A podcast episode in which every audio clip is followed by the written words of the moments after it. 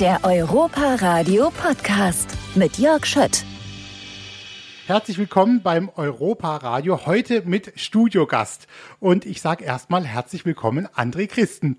Lieben Dank für die Einladung hier ins Europaradio. André, schön, dass du da bist. Und du bist eigentlich der passende Kandidat für unser Europaradio. Wer hätte das schon gedacht, dass wir mal einen zu Gast haben, der so viele europäische Länder schon gesehen hat. Und das, äh, du bist ja jetzt nicht 80 Jahre alt, sondern 49, das darf man mal sagen. Das darf man ruhig Und du hast massiv äh, europäische Länder schon gesehen. Und zwar eigentlich so in den letzten anderthalb bis zwei Jahren. Ähm, sag uns mal, warum du eigentlich so viele Länder gesehen hast. Ja, ich habe mich vor genau zweieinhalb Jahren dazu entschieden, ins Wohnmobil zu ziehen, meine Wohnung komplett aufgelöst und bin seither mit meinem Wohnmobil quer durch Europa unterwegs. Sag mal, wie viele Leute äh, kommen zu dir und sagen, André, hast du eigentlich eine Meise? Ist das oft vorgekommen? Äh, ja, das äh, kommt schon vor, wobei ich öfter höre, dass ich sehr mutig bin. Und ich sage dann immer, ich finde, es ist eine Mischung aus Mut und Wahnsinn. Das trifft's ganz gut. Und du hast dich also entschieden, tatsächlich deinen Wohnsitz aufzugeben. Der war in Nordfriesland, also ganz oben im Norden. Hast gesagt, ich packe mein Wohnmobil. Das hattest du eh schon, äh, bist immer gerne gereist. Und jetzt geht's los. Jetzt reist man ja aber einfach nicht so in der Gegend rum, außer man ist vielleicht Millionär. Man muss wahrscheinlich auch ein bisschen was arbeiten. Wie geht das denn vom Wohnmobil? Wie machst du das? Also ich habe mich zu Beginn selbstständig gemacht und habe halt überlegt, was kann ich anbieten. Und zu dem Zeitpunkt, ähm, als ich los bin, war ich noch quasi Erzieher, mein letzter Beruf, bevor ich los bin, und wollte dann mit Elternberatung durchstarten, online. Das hat aber überhaupt nicht funktioniert und da musste ich mich natürlich umstellen und gucken und habe dann verschiedenste Sachen als sogenannter virtueller Assistent angeboten. Genau. Und damit verdiene ich bis heute Geld. Allerdings habe ich mich dann jetzt für zwei Bereiche dann auch spezialisiert. Das heißt, Leute kommen jetzt auch einfach auf dich zu und sagen, André, wir brauchen in dem und dem Bereich mal deine Hilfe. Auf was hast du dich jetzt spezialisiert? Also was kann man denn auch vom Wohnmobil aus machen? Also es gibt unheimlich viel, was man vom Wohnmobil aus sogenannt remote arbeiten kann. Gerade in Zeiten von Homeoffice ist es, glaube ich, jedem da draußen auch bewusst, dass es ganz viel auf einmal möglich ist. Und ich habe halt festgestellt, dass ich eine wahnsinnige Affinität habe zu Podcasts und biete deshalb mittlerweile anderen Menschen an, sie zu begleiten bei ihrem Podcast. Vom Start an bis zur Postproduktion. Ähm, du hast, glaube ich, auch mal vor ein paar Tagen überschlagen, ungefähr, wie viele Länder das jetzt eigentlich waren. Wir sprechen gleich ein bisschen mehr drüber. Weißt du, wie viele Länder du jetzt schon gesehen hast auf Es- deiner Tour? Ja, es sind genau 19 Länder, äh, mit denen ich im, mit dem Wohnmobil bereist bin seit zweieinhalb Jahren, genau. Und von überall aus wird gearbeitet. Und wir sprechen jetzt heute Nachmittag auch ein bisschen drüber, was du in diesen Ländern gesehen hast. Mhm. Viele haben wir hier auch schon mal im Programm vorgestellt. Ich weiß, du warst in Griechenland zum Beispiel. Ja. Ähm, das stelle ich mir alles sehr spannend vor. Bin gespannt, wie das ist mit der Sprachbarriere. Und ich freue mich auf jeden Fall, dass du uns äh, heute Nachmittag begleitest. Ähm, vielleicht eine schwierige Frage, aber vielleicht auch eine, die sich doch locker beantworten lässt. Gab es ein Land, das dich richtig so im Herzen auch berührt hat, von dem du sagst, boah, da war ich vielleicht auch überrascht, was mich da erwartet hat, eine Herzlichkeit oder so. Gab es da was? Also mein Herzensland ist auf jeden Fall Schweden, ähm, wobei das erwartungsgemäß so geworden ist. Also das, das hat mich nicht überrascht. Überrascht haben mich dann eher Länder wie Griechenland oder Albanien. Man hört immer von diesen Südländern, dass die Menschen so offen sind und so freundlich, aber ich habe es tatsächlich auch so erlebt. Also, ne, das ist äh, also wirklich die Südländer, die die kommen an und schenken dir zwei Kilo Orangen, ohne dass du irgendwas getan hast, ohne irgendeine Erwartung dahinter. Die treffen dich einfach auf der Straße, sehen das, dass du da stehst mit deinem Wohnmobil und schenken dir Obst. Also es ist, es ist unglaublich. Also das ist doch so, dass man das bestätigen kann, irgendwie Ja. offensichtlich. Ähm, wie ist es denn eigentlich so mit Astrid Lindgren und Pippi Langstrumpf? Hattest du daran Kindheitserinnerungen und wolltest du eventuell auch so ein paar Sachen sehen, an die du dich da erinnert hast? Also ich war, muss ich dazu sagen, 2015 mit meiner Tochter schon mal in Schweden. Genau deswegen, weil ich bin großer, großer Astrid Lindgren-Fan. Eigentlich erst geworden in meiner Erzieherausbildung und habe da ihre Biografien ähm, genutzt, um biografisches Arbeiten in der Erzieherfachschule zu, zu begleiten. Und hab da wirklich bin da ganz tief eingetaucht. Natürlich musste ich das mal live sehen. Und es gibt einen tollen Reiseführer, der all diese Stationen vereint. Und das sind wir dann damals 2015 entlang gefahren. Aber ich habe auch 2018, als ich dann im Mai, Juni, Juli in Schweden war, auch noch mal einiges gesehen. Und ein Highlight ist sicherlich äh, der Hof Kathult von Michel aus Lönneberger. Das war wirklich so ein Highlight und das erinnere ich auch noch gut als Kind, diese Geschichten im Fernsehen damals gesehen zu haben. Das, ja, das ist das Highlight eigentlich von Astrid Lindgren gewesen. Also kann man denn diese Dörfer, man kennt ja auch von Pippi Langstrumpf, dann spielt mhm. das irgendwo und ich weiß nicht, sie reitet vielleicht auch auf ihrem, auf ihrem Schimmel dadurch. Mhm. mhm. Ähm, die, die gibt's auch und das wird auch vielleicht irgendwo beschrieben, dass man die auch finden kann als Fan. Ja, das ist so. Ähm, es gibt auch den Ort Lönneberger, da ist nie was gemacht worden. Also der, der Hof Kathold steht nicht in Lönneberger, der steht in, ich komme jetzt nicht auf den Namen, aber es ist auch im Internet zu finden. Und diese Sachen sind zu finden. Alles, was Pipi ist, ist auf der Insel Öland.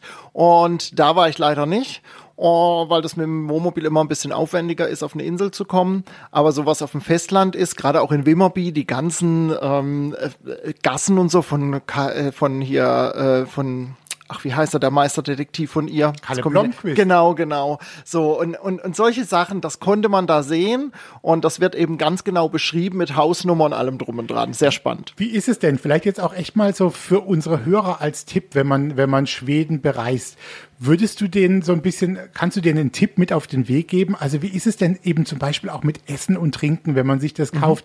Man muss schon, glaube ich, die Reisekasse ein bisschen dicker füllen, oder? Also ich sag mal, für so den alltäglichen Gebrauch geht das. Das ist schon, äh, Obst, Gemüse ist schon ein Tick teurer, aber ich sag mal, die alltäglichen Sachen, wenn man im Laden einkauft, das geht. Fleisch ist teurer und was halt extrem teuer ist, und das ist ja auch so gewollt, ist zum einen der Alkohol, den es auch nur in bestimmten Läden gibt und ähm, die Süß Süßigkeiten. Also da hat man zum Beispiel diese, ähm, diese Tüten, die sonst 200 Gramm haben, die haben dort vielleicht 75, kosten immer noch mehr als die 200 Gramm Tüte in Deutschland. Hast du denn in Schweden auch mal irgendwas gegessen, äh, vielleicht in einem Lokal oder in einem Café, an das du dich noch erinnerst, das mhm. besonders lecker war? Ja, das sind natürlich die, die, die, Zimtschnecken, äh, die Zimtschnecken, ne? die Kanelbuller. Äh, da, das, das muss man einfach gegessen haben, wenn man in Schweden war. Schweden haben wir jetzt schon mal gehört.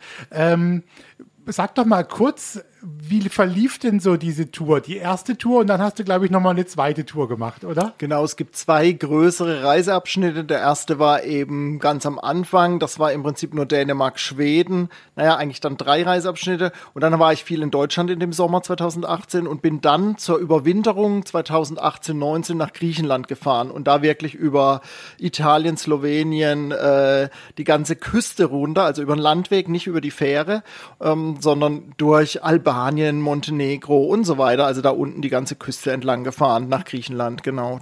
Und hast du dich in diesen Ländern dann auch immer so ein bisschen aufgehalten? Also jetzt gerade, wenn du sagst, auch Italien, mhm. ähm, bist du dann da so ein bisschen geblieben? Mhm. Konntest du das selbst festlegen oder hattest du immer so ein Ziel und auch Zeitdruck?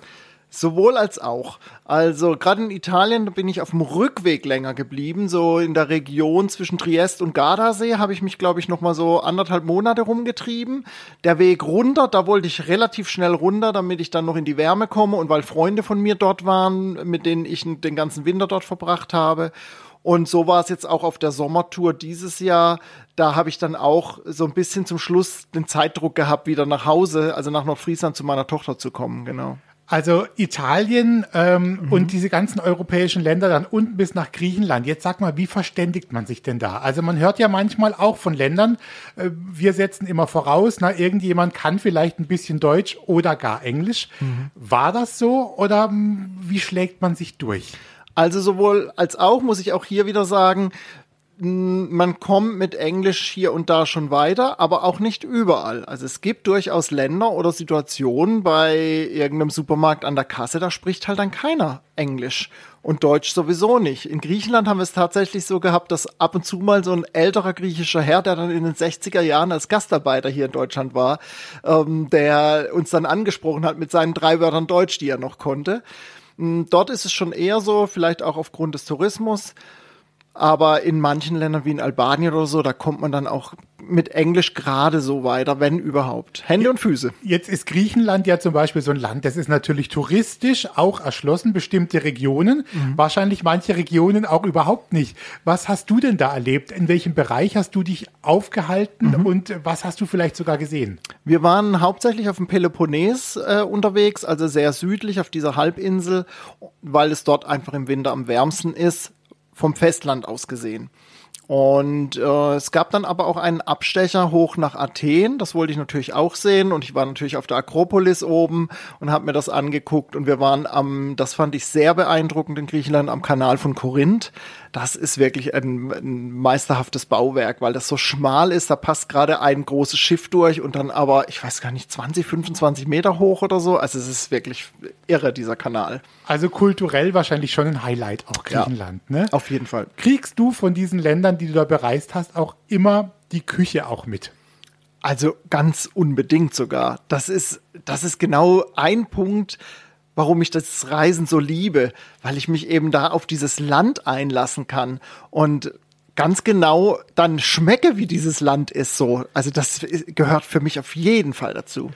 Ähm, jetzt kann man natürlich, das frage ich auch gleich noch, wir haben ja über Schweden gesprochen und was da besonders lecker war, aber mal Hand aufs Herz. Gab es auch in irgendeinem Land was, wo du sagst, okay, ich habe es probiert, aber ehrlich gesagt, das würde ich jetzt nicht nochmal bestellen. Oder das waren, oder sagen wir mal, es waren besondere Bestandteile irgendwie drin. Hattest du sowas? Ich kann mich im Moment nicht dran erinnern, dass ich irgendwas hatte, wo ich sage, das würde ich nicht noch mal Das spricht probieren. ja für dich, nee. du, ja. dann bist du auch kein Kostverächter, aber nee, nee, nee, hast Spaß, hast Spaß am Essen. Aber gerade in Griechenland, also ist es denn da eigentlich so, ähm, wir gehen zum Griechen essen und kriegen dann da unsere Platte und so. War das in Griechenland auch so oder ist es doch, wenn man aufs Land rausfährt und in die richtigen Restaurants geht, anders als bei uns beim Griechen um die Ecke? Also ich war in Griechenland tatsächlich wenig in Restaurants. Was wir gemacht haben, war so diese ähm, diese Imbiss ja, Buden ist der falsche Begriff. Das ist dort einfach anders. Das sind so, so kleine Lokale, sage ich mal, so Straßenlokale, wo man sich dann eben was zu mitnehmen holt. Und da haben wir des Öfteren so diese, diese Pita gegessen. Das ist so das ganz Typische für Griechenland, wo dann äh, das geschnetzelte Fleisch quasi reinkommt mit frischen Tomaten, mit frischem Salat. Und das ganz Besondere dabei ist noch, so kannte ich das nämlich nicht und war sehr überrascht, da sind noch eine Portion Pommes ist da noch mit drin, quasi in diesem gebackenen Brot. Und das schmeckt vorzüglich und ist total günstig. Also ich habe das Ding gegessen zwischen 1,50 Euro und 3 Euro. Das ist wirklich super, super günstig da. Und, und einfach frisch und lecker. Hast du denn bemerkt, und auch das sagt man ja manchmal auch hier, wenn wir hier im Winter Tomaten kaufen, klar, es mhm. ist hier im Winter einfach keine Tomatenzeit. Mhm. Man schmeckt es dann auch irgendwie. Mhm. Ähm, hast du eine andere Qualität manchmal auch erlebt, der Lebensmittel in mhm. den Ländern? Also gerade speziell in Griechenland, äh, da war ich auch mehrfach auf dem Markt und das ist dann schon echt richtig, richtig frisch, die Sachen dort. Und auch ungewöhnliche Sachen. Also die haben da zum Beispiel so ein salatähnliches Kraut verkauft, sage ich mal. Das äh, sah ähnlich aus wie Löwenzahn, war aber kein Löwenzahn. Das war irgendwas anderes, ich weiß es leider nicht. Und ich habe da tatsächlich mich auch nicht getraut, weil ich nicht wusste, wie ich es zubereiten soll. Und auf dem Markt, gerade so die älteren Leute, die da verkaufen, da kommst du mit Englisch auch nicht weiter. Und dann habe ich halt überlegt, wie machst du das und so. Da habe ich mich dann nicht dran getraut. Aber die, die anderen Sachen auf dem Markt, das war einfach richtig frisch und richtig lecker und wirklich vom Geschmack auch intensiv, ja. Gab es denn tatsächlich das vielleicht auch nochmal ähm, so die Möglichkeit, dass jemand auf dich zukam und gesagt hat, ah, wer sind Sie denn, wo kommen Sie denn her und was machen Sie? Wurdest du das öfters mal gefragt? Das kommt sehr häufig vor. Oft witzigerweise auch von Deutschen im Ausland, die mich dann sehen, ach, auch ein Deutscher oder ach, auch aus Nordfriesland, weil ich halt nordfriesisches Kennzeichen nach wie vor habe. Und ich habe auch meinen Namenszug eben auf dem Wohnmobil draufstehen, die Internetadresse. Und da werde ich schon gefragt, was, ja, du lebst wirklich im Wohnmobil und was arbeitest du? Das ist eigentlich die häufigste gestellte Frage, was arbeitest du? Von, von was finanzierst du dich da eigentlich? Reist du hier nur so rum? Ähm, man kann dir also auch folgen. Wir sprechen da gleich nachher nochmal drüber. Wer jetzt mal gucken will, was du, was du so machst, wem würd, was würdest du dem jetzt empfehlen? Wo soll der mal draufklicken vielleicht im Netz? Also über andere-anderswo.de kriegt man alles erstmal. Da landet man erstmal auf meiner ganz nagelneuen Podcast-Seite. Da ist aber auch Social Media verlinkt. Und bei Instagram bin ich am aktivsten, auch unter André anderswo zu finden. André, ähm, du warst dieses Jahr ja auch nochmal unterwegs. Trotz äh, Corona. Hat das deine Reise so ein bisschen beeinträchtigt oder ging das noch, als du unterwegs warst? Also es hat insofern beeinträchtigt, dass ich nicht mehr so langfristig planen konnte. Ich musste kurzfristig planen, wie sieht's in der Woche aus beim Grenzübertritt ins nächste Land. Das war schon etwas schwieriger, aber nichtsdestotrotz bin ich auf Reise gegangen und habe mich Ende Ende Juni auf den Weg gemacht. Genau. Mhm. Wo ging es denn dieses Jahr hin? Dieses Jahr wollte ich gerne als Ziel das Nordkap erreichen und äh, da stehen ja verschiedene Reiserouten zur Auswahl und ich habe mich dann entschieden, über Polen und das Baltikum ähm, mit der Fähre nach Finnland überzusetzen und dann durch Nord Norwegen ans Nordkap mich vorzukämpfen. Also, aber erstmal die Frage vorweg, hat's geklappt? Also es, bist du hingekommen? Es hat geklappt, es war fantastisch, ja.